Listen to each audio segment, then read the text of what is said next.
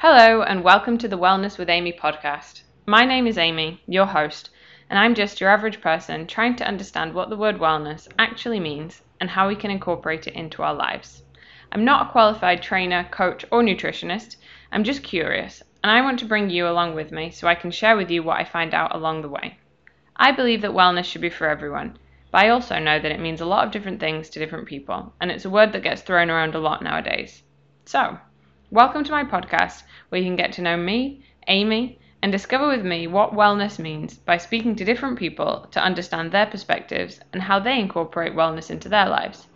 For more information, you can find me at wellness underscore Amy on Instagram, and you can subscribe here to my podcast to stay up to date with the latest episodes.